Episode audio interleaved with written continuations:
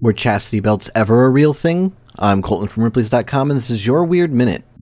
Chastity belts are said to be metal contraptions that medieval men would force their wives and daughters to wear in order to protect their virtue while their husbands or fathers were away at war. Looking like a sharp pair of metal underwear, supposed examples of chastity belts can be found in museums and articles all over the world. Although chastity belts are certainly real enough now, they were probably never an actual device used during the medieval period to keep women abstinent. Most people believe that chastity belts were used during this era for this purpose because the belief has been held for so long by many different generations. Also, a number of historians have pointed out the prurient interests in the story, claiming that people always want to talk about the strange carnal appetites and behaviors of others.